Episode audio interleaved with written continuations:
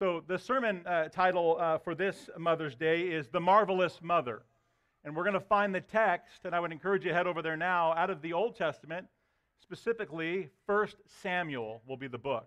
First Samuel chapter one, and we'll be looking at verses, let's just say one through twenty. Again, First Samuel chapter one, verses one through twenty. So while you're heading over there, uh, yesterday I found my, uh, my wife and I, well, at least myself, I made my way over to uh, Wood Ranch Barbecue to get some dinner. And uh, we got there early. As uh, we're getting a little bit up there in age, we like to get places to be between four and five o'clock now. We want a little bit of takeout. So as I went there, I noticed that uh, it was a bit lively. And there was an extremely long wait even to get takeout. And then it dawned on me. It's Mother's Day. That's why there's long waits. And I saw lots of laughter, people smiling, cutting up, lively conversation everywhere that I looked. However, that is not going to be the experience of everyone that's in attendance here on this Lord's Day or those who are watching uh, online. For some, this is your first Mother's Day without your mom. It's your first one. Maybe it's the second. Maybe it's the tenth. But mom, your mom, is no longer with you. For some, Mother's Day, it actually can be painful. It reminds you of a miscarriage, or a child that died of an illness, or a child that you had to bury unexpectedly. Yet for others' day, yet for others, Mother's Day is yet another reminder that you have been unable to conceive or get pregnant. And if you were honest today, if you were honest before the Lord today, you would even say, look, it was so painful when I woke up this morning that I thought about staying home to minimize the pain. If that's you on this Lord's Day, whether you're live right now or watching from home, you're in the right place today. You are absolutely in the right place. We're glad you're here and know that we're sensitive to that, and I have been praying for you. Our text, again, is found out of First Samuel chapter one, verses one through twenty. And again, the sermon title is The Marvelous Mother. It's a story that may be familiar to you, and it may not. I don't know where you are in your spiritual walk. But it's a story of a woman who is deeply distressed. Literally, the text says, deeply distressed. She's found to be weeping bitterly in the text. Hannah is found to be weeping bitterly in the text. Her, her pain and her agony leads her to cry out. And as she does, she asks God to do something. Hannah asks God to remember her situation and to not forget her. She says these words, O Lord of hosts, if you will indeed look on the affliction of your servant, and remember me, and not forget your servant. We see that in verse eleven. But with that in view, as we consider the text this morning on Mother's Day, and we think and we drink dip deeply from God's Word about a mother who at this time is not a mother, but wants to be a mother, and we see a woman in pain. So let that set up the text as we read God's Word together. And once you're there, would you please stand so that we can read God's Word together? I'm just going to read verses two through ten and come back to some of these verses. two through ten. He had two wives. Let's just stop there. Yeah, you heard it. That ain't healthy. Elkanah, he, he had two wives. The name of the one was Hannah, and the name of the other was Peninnah, and Peninnah had children, but Hannah had no children. Verse three. Now this man used to go up year by year from his city to worship and to sacrifice to the Lord of hosts at Shiloh, where the two sons of Eli, Hophni and Hophni, Hophni and Phinehas, were priests of the Lord. On the day when Elkanah sacrificed, he would give portions to Peninnah, his wife, and to all of her sons and daughters. So portions meaning food, food. But to Hannah, he gave a double portion. Remember, Hannah's without child. To Hannah, he gave a double portion because he loved her, though the Lord had closed her womb. Verse six. And her rival, her rival used to provoke her grievously, to irritate her, because the Lord had closed her womb. So this went on year by year. As often as she went up to the house of the Lord, she used to provoke her. Therefore Hannah wept and, and would not eat. And Elkanah, her husband, said to her, Hannah, why do you weep? And why do you not eat? And why is your heart sad? Am I not more to you than ten sons? Nine. After they had eaten and drunk in Shiloh, Hannah rose. Now Eli the priest was sitting on the seat beside the doorstep, doorpost of the temple of the Lord. She was deeply distressed and prayed to the Lord and wept bitterly. And she vowed a vow and said, O Lord of hopes, O Lord of hosts, if you will indeed look on the affliction of your servant and remember me and not forget your servant, but will you give to me, will you give to your servant a son? Then I will give him to the Lord all the days of his life, and no razor shall touch his head. So reads God's holy and inerrant word. You may be seated. A lot there to cover.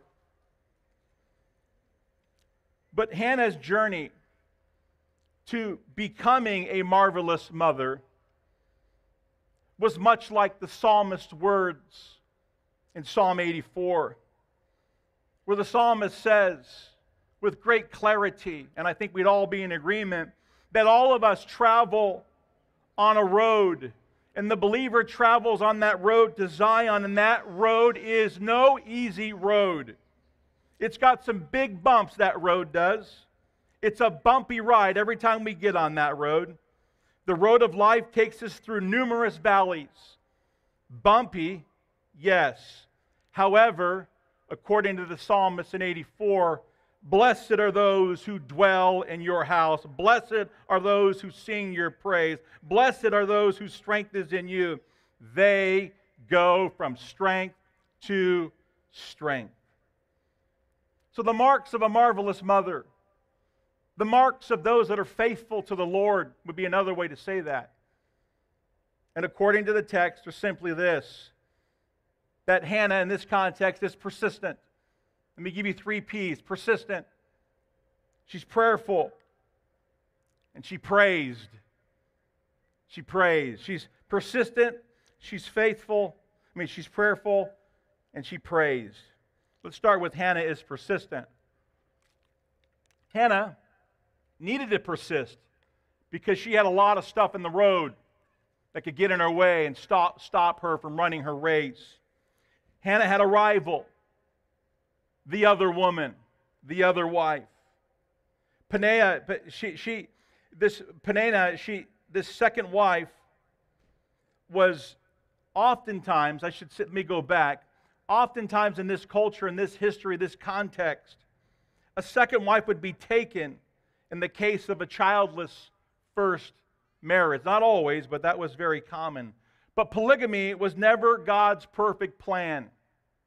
Okay? Polygamy is a violation of God's design for marriage, as it says in Genesis two eighteen and Genesis two twenty-one through twenty-four. And Peninnah was critical. You ever know someone with a critical spirit? She was critical. She was insensitive. She was jealous. And she was just flat out mean to Hannah. Yet Hannah is found to be persi- persistent in her pursuit of God. And we see that in verse seven. It says this, so it went on year by year, as often as she went up to the house of the Lord, she used to provoke her. But notice it went on year after year after year. This kept happening, which means Hannah kept showing up. She's persistent. She was provoked, yet she persisted. She was in pain, but she persisted anyways. sometimes our Lord. He will send to us someone with the gift of encouragement. I'm looking at two ladies right now, Tony Stabile and Miss Fay, who have the gift of encouragement. So does Ron Gallerini. Not always, but he has it most of the time. Sometimes you've got to speak some hard truth to this knucklehead. But she's persistent. And sometimes the Lord sends people to encourage us because He knows that we need it. And praise the Lord for the Barnabases that represent, represent God's people. You see, the gift of encouragement helps people, God's people, to persevere. But sometimes, and this is really odd, I think we see it in the text today, sometimes the Lord allows a person with the gift of discouragement. You go, that, that, that's not a gift. No, I didn't say it was a good gift, but it's a gift. Some people have the gift of discouragement. Don't leave me up here. I know you're thinking of that person right now. And they just always want to share a few words with you. I'm just being real with you. As they unload, some find the need to unload all their barrels and just give it a good dump, and you're left there going, what in the world was that all about? You think Hannah's husband, I read the text to you, do you think Hannah's husband missed it in this text? Now, by the way, it's, it's hard for maybe many of you to go, well, he had two wives, you know, how godly could this guy be? He's actually very godly. He's a man that would go each year, and he would honor the Lord, he would pray, he would take his family uh, to pray and worship. He wasn't perfect, that's for sure. But I would say this, that Hannah's husband absolutely stepped in it, missed it in verse eight. Let's look at that. Hannah, it's her husband, why do you weep? And why do you not eat?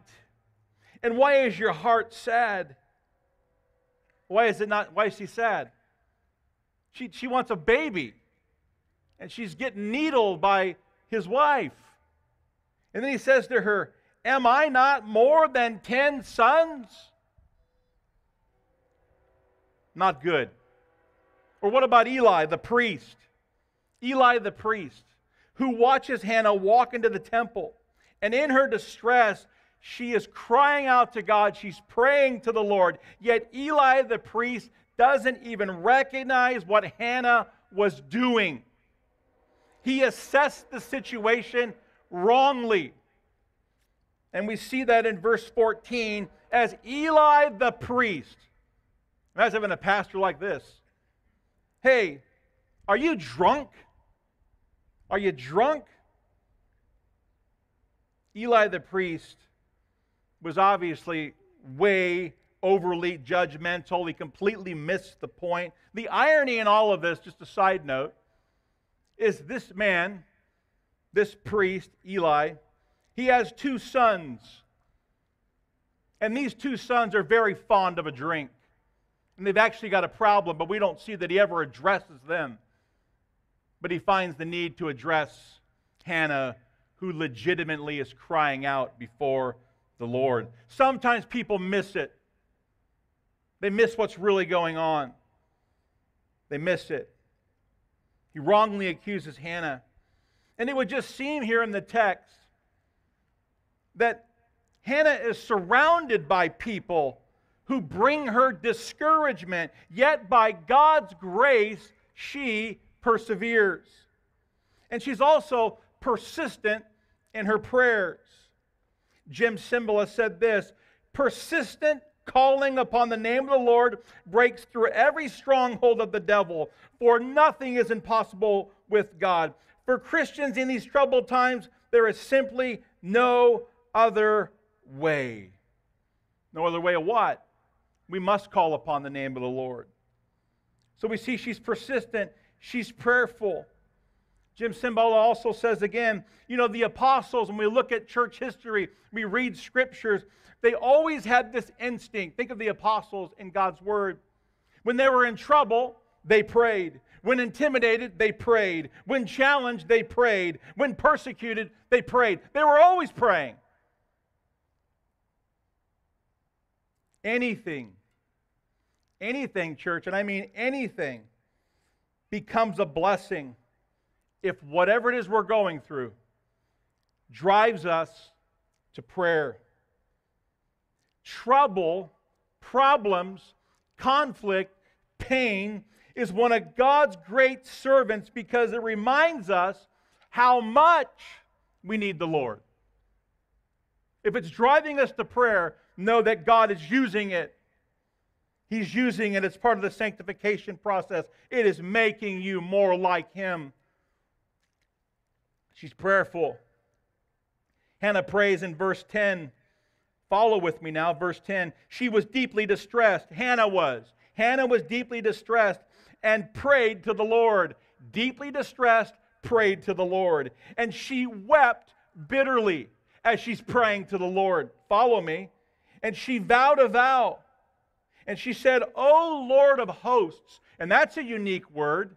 That is recognizing the sovereignty of God. That is recognized that this is the Lord that controls everything, the cosmos, everything. This is, this is the Lord. So that's an intentional word. And she vowed a vow and said, O Lord of hosts, if you, if you will indeed look on the affliction of your servant and remember me and not forget your servant, but I will give to your servant a son. Then I will give him to the Lord all the days of his life, and no razor shall touch his head. Verse twelve, as she continued praying before the Lord, Eli observed her mouth. This Eli the priest. Verse thirteen, Hannah was speaking in her heart, and only her lips moved, and her voice was not heard. Therefore, Eli took her to be a drunken woman. And Eli said to her, how long will you go on being drunk? Put your wine away from you. Verse fifteen, notice the response. Listen, if this is me, I'm, I'm giving this guy a piece of my mind. How about you? But not the godly. Not those that are in control. But Hannah answered, no, my Lord, I am a woman troubled in spirit. I have drunk neither wine nor strong drink, but I have been pouring out my soul before the Lord. That's how she responds to Eli, who misdiagnoses the, the situation. He couldn't be further from being in agreement with what was actually going on. He's missed it. You see, prayer is our means of access to the all-sufficient God who alone can meet our needs. She knows who can meet her needs. You see, it's one thing to tell the Lord about our burdens. It's one thing to tell the Lord about our burdens. It's quite another thing to cast them upon the Lord. So says First Peter four seven. Prayer is, it's laying a hold of a living God. Prayer is laying hold of a living God who understands our deepest needs. That's one way to describe prayer, and that is certainly one way that she would describe it, meaning Hannah. Notice that this prayer is a fervent prayer. It's not a frivolous prayer. It's fervent. Her, her pain has driven her to seek God with power. Yes, it's been painful that her rival, Peninnah, has, has said a lot of things about her. I could see as Elkanah, as he offered up that double portion, as he was looking after Hannah, could you just see the other wife smirking and making all sorts of comments underneath her breath, or maybe not underneath her breath, just, just saying it. Yeah, look at you. Yeah, our man, he gives you double portions of food. You've got the food, but I've got the, I've got the babies. You see, that type of stuff hurts. Even when you trust God, words like that hurt. So I just want to give you a flavor for what she's going through. She's hurt. But yet, Peninnah, Peninnah, we see her, she, she doesn't seek God. We don't read in the text that she's one that's seeking God. But we see that Hannah is seeking the Lord. Because Peninnah didn't have a need. There's no need for her. She's got what she wants. There's no need. It's a bigger issue than what I've stated. You see, we can look at this mother that we're holding up today on Mother's Day. Obviously, she's an example for us to follow. But being a godly woman, being a godly man, being a Christian does not exempt us from suffering. Of these two women that are in context here, clearly Hannah was the more godly, and it's not even close. Yet Hannah was the one with the problem, not the one acting a fool. But remember this, Hebrews five eight, as we've gone through Hebrews verse, for, verse, verse by verse this last year, even Jesus learned obedience through the things that he suffered. Hebrews five eight. Why is that? You see, problems are a gr- God's gracious way of training us to be like God's Son. Problems lead the believer to prayer. And that's what it's doing for Hannah. It's bringing her into the throne room of grace. She, she's prayerful. She's persistent. And we also see that she praised. That she praised. Scripture declares that after Hannah poured out her heart to the Lord, we see something in verse nineteen that I think is helpful. It says, they, the entire family, they rose early, verse nineteen. They rose early in the morning and worshiped before the Lord. She praised.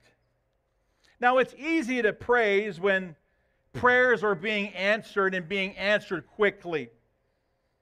And we should certainly praise the Lord and thank the Lord when prayers are answered quickly. And the prayers go the way we want them to go, which isn't always bad, by the way. But, but Hannah is praising the Lord even before the prayers that she's praying are being answered or have been answered. Look at nineteen again. They rose early in the morning and worshiped before the Lord. Then they went back to their house at Ramah. And Elkanah knew Hannah, his wife. So Elkanah knew Hannah, his wife. They were intimate. And the Lord remembered her while they were intimate, verse twenty. And in due time, and in due time, Hannah conceived and she bore a son. And she called his name Samuel, for she said, I have asked for him from the Lord. She did. The text tells us that the Lord remembered Hannah. But it also says he remembered Hannah in due time. And she conceived and had that son. This is exactly what she's been praying for. It's not a quick answer to prayer, but it's exactly what she's been praying for. In due time, yet God answered in due time. What does that even mean? It means in due time. He'll do it in due time. When is that? I don't know. But he'll do it in due time. Or he may not do it in due time. He sits in the heavens and does what he pleases. But she continues to praise the Lord. We get another glimpse of this. I can't read it today, but if you if you look at chapter two, verses one through ten, we see her praising the Lord yet again. This is after the fact. She's praising him. She actually sings a hymn of praise to God. That's what that is in verses one through ten in chapter two. It's a psalm that exalts the, God's greatness. It exalts God's greatness. And it shows the frailty of humans. It shows a human's weakness because she's weak and she's needy, and God is strong and mighty, and she wants that to be an emphasis. The theme in her psalm there in verses one through ten, that as she sings it, is that God works through the weak, not the strong. It's a song that says, take your problems, take your pain, take all of these things, and let God turn them into promises but yet always be praying, God, your will be done. Again, Hannah's prayer is purposeful. It's a purposeful, purposeful prayer. Hannah's prayer was specific. Intercessory prayer is what's going on here. Intercessory prayer is when you're praying clear, specific prayers. You're praying on behalf of somebody. You know you got something to deal with, and you're doing battle, and you're begging God to intercede and to help you, help your friend, help those who you're interceding for. Her prayer is specific. So specific that she says, I just, I want a baby. And then she says to the Lord, I want a, I want a baby, and I want to raise him in the ways of the Lord. I want to give him back to you. I want to shave his head. And that was a way to set the child apart. Like he, he belongs to you. To be ye separate. On the front side, I give him to you. Not on the back side. I give him to you now. That's why I want a son. Hannah had her priorities right. You can always tell when someone has their priorities right, because your prayer and your priorities will always determine your purpose. And so many have a purpose. And it might be cute. And it might ring off of your tongue. But if it's your purpose for your life and it's not God's purpose for your life, it's a bad plan. But we see that she's purposeful. Her prayer and her priorities determined her purpose. But rather than Hannah, this mother that we are holding up in high regard on this Lord's Day, notice that she's not praying, oh God, if you would just give me a son or a daughter, you know, I, and, and I'm going to pray over that son or daughter, that, that, that son or daughter would be rich or successful. No, pray Scripture over your child. And trust that God will place your child where he or she needs to go. That's a priority that's right. You see, we know we are praying the will of God when we are praying from the Word of God. I want to know how I can pray or have more purposeful prayers. Well, then pray from the Word of God. Pick one Scripture and just start repeating it. Cry out to God, to allow God to intercede and help you with your prayer life. Just pick up God's Word and start there. Moms that are here today, grandmas, those who function like a mom or a grandma, never underestimate your prayers for your children. It's working. It's working. Even if you can't see it. Even if you can't see it. The other day, I, I made a phone call trying to get one of our appliances fixed. It was a handful of weeks ago now, but it was a dishwasher that we've had. And this dishwasher has never worked properly. It kind of works. Having a dishwasher that kind of works is kind of not helpful. It doesn't work. So I made a call because we always buy the warranty. And as I called, the phone was answered immediately. You know, the, the lady kind of just, she kind of sang a song when she answered the phone. Oh, hi, how are you today? You know? I thought, okay, well, a little over the top, but I'll, I'll take it. I just want to get help. Just want to get my dishwasher fixed. Tired of it leaking, causing all sorts of problems. And the nice lady, I told her what I needed, and she goes, oh, I got you. Do you mind if I place you on hold? And again, she's singing it. And we're going to be right with you. And I was like, yeah, praise the Lord, lady. You do that. Looking forward to getting this handled. I waited and I waited. And then I waited some more. And I kept waiting. At this point, I was thinking I'm going to be eighty years old by the time this, they come and help me. But it was really interesting because they kept playing this little recording in my ear every minute or so. And it talked about how much they valued my business and how much they value customer service.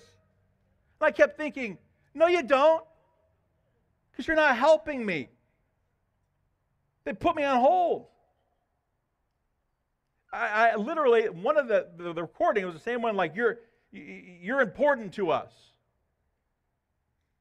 And I kept thinking, man, what, what would you do if, you, if I wasn't important? What type of, what type of customer service do you have for that person? I'm scared to ask. So I waited so long that I really thought they forgot about me, or maybe they went home. You know, and sometimes it would seem that God puts us on hold, and He makes us wait. And then we go see a brother or sister in the church, and they say, you can trust the promises of God. You can count on it. It's like a little recorder going off. You're like, well, I ain't feeling it. I'm not seeing it. But praise God, it's not what we see, huh? It's what we know.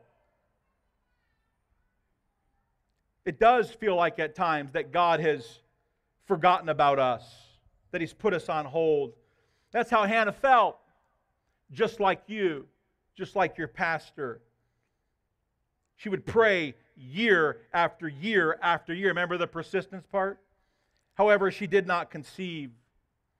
And yet the pain intensified. You think the pain gets easier with age? No, it intensifies. And it intensified to such a level where she went and she laid it at the feet of her Lord. So tired was she, so much pain was she, that she couldn't even get the words out of her mouth as her lips just babbled. That's why Eli thought she was drunk. You ever been that tired before where you can't even utter anything? Yeah, that's where she's at. Hannah couldn't see the big picture. You and I can't always see the big picture. Sometimes we want it to be our timing, and we've heard this a million times. I'm going to tell you something that you know, you own it, and you'll say, Pastor, I already know that. Our timing is not God's timing. But doggone it, how come your pastor is struggling with that? Because we all are. We all struggle with that. We all want things now. Remember, give me, give me, give me. My name is Jimmy. Keep it fast, Lord. Keep it moving. Answer my prayers. You see, but God is teaching us something through this text. When God puts you on hold, don't grumble about it like I just did. You can trust Him. You can trust Him with your pain. You can trust Him with your deep, dark secrets, pain, things you would never tell anybody about. You could bring it to Him.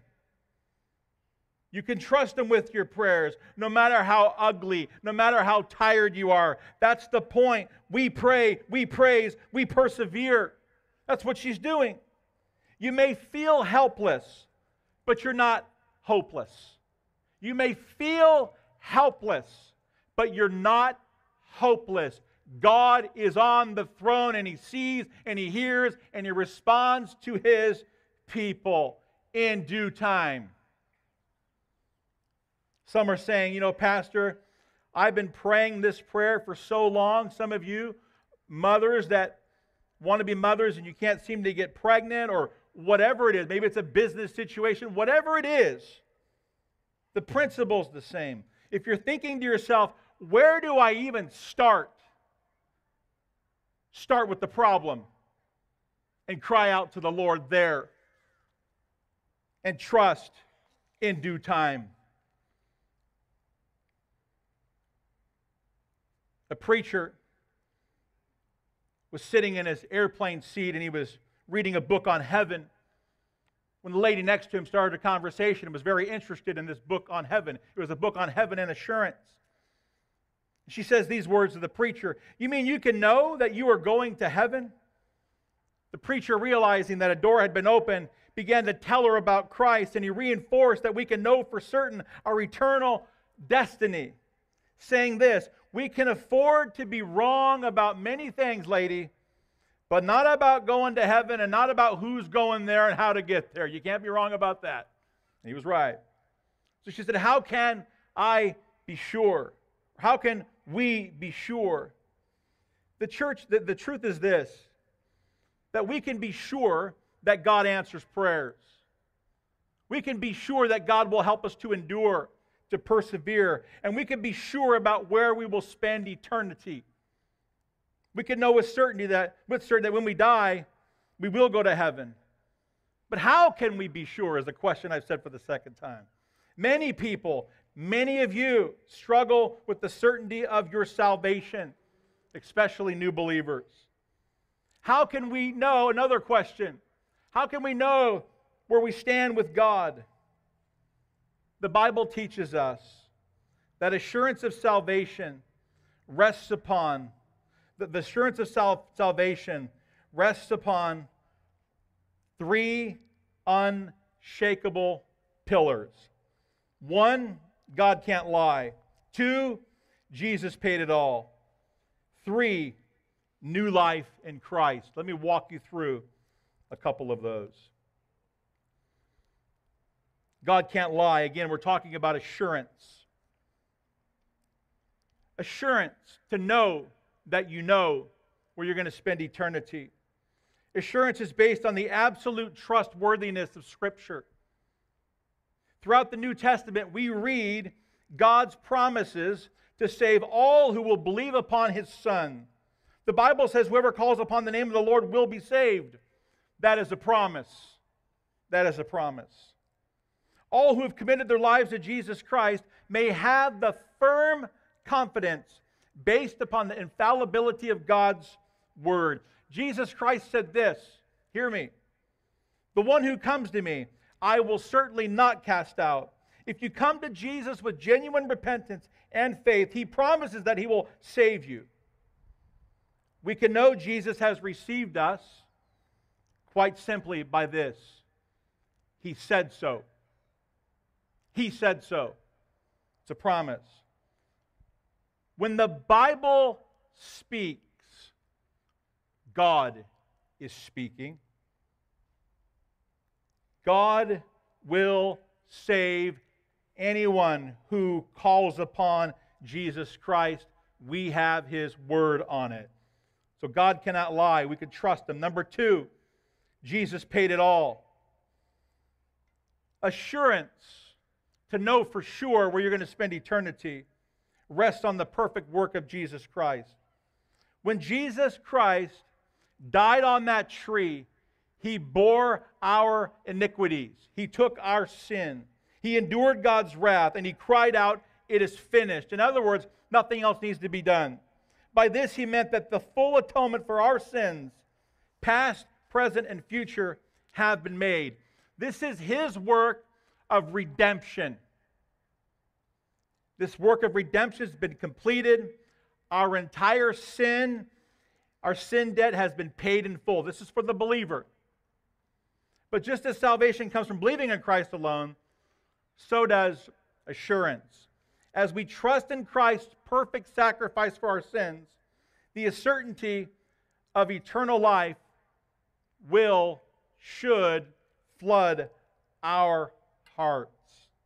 No matter how great, this is for someone, no matter how great your sin is, God's grace is greater still. Amen to that. We should clap about that right now. Amen. The Bible says, "Come now and let us reason together. Though your sins are as scarlet, they will be white as snow. They are red like, though they are red like crimson, they will be like wool." The third point of assurance that we can know is new life in Christ. How do you know that you've been saved? New life in Christ. Assurance comes through the evidence of a changed life. Ultimately, assurance is confirmed within us as we see God conforming us into the image of Jesus Christ. We're becoming more like Him. We're not Him, but we're becoming more like Him. There's a Father resemblance starting to happen.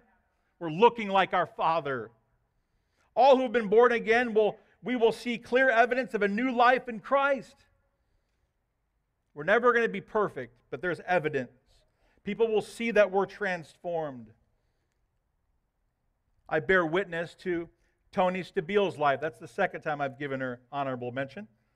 But I see a woman that I've known for a decade, and I've watched her grow in holiness. I've watched her love the things that God loves. I've watched her be honest and authentic as she comes and asks questions. She's sensitive to her sin. I see that in her. The book of First John details the vital signs of what it looks like to have new life in Christ. As the Apostle John writes, we know that we have come to know him. Death, it now takes me where I want. That's a man. But I figured, well, we had some visitors. You might as well talk about the gospel. But the gospel was woven through for Samuel as we see someone who, in Hannah, that no longer put her confidence in herself, who no longer tried to pull herself up by her own bootstraps, but she just said, I can't anymore. So I just choose to lay my life down and to surrender fully and completely to him. That is the gospel. That's what she did. She was living out what she said that she believed. May we, brothers and sisters, may we do likewise for God's glory. Amen? Let me pray for us. Lord, we love you. I thank you for every soul that's here tonight, this morning, every soul that's watching now or in the future. Lord, that you would give every person ears to hear, that you would provide encouragement to everyone who needs encouragement. You will provide, you will convict. Every person needs to come under conviction. And that through it all, Lord, that we would see fruit, that you would see fruit, and that we'd be stronger because of your word. We love you in this house, and we thank you for every mother that's here. We do pause and say thank you for them. Thank you for the gift of life. Thank you for using my mom, Linda, in my life. My mother-in-law, Jessica, thank you for her. Miss Fay, who is mom number two. For everyone that's here, we thank you. In the name of Jesus we pray. Amen. God bless you.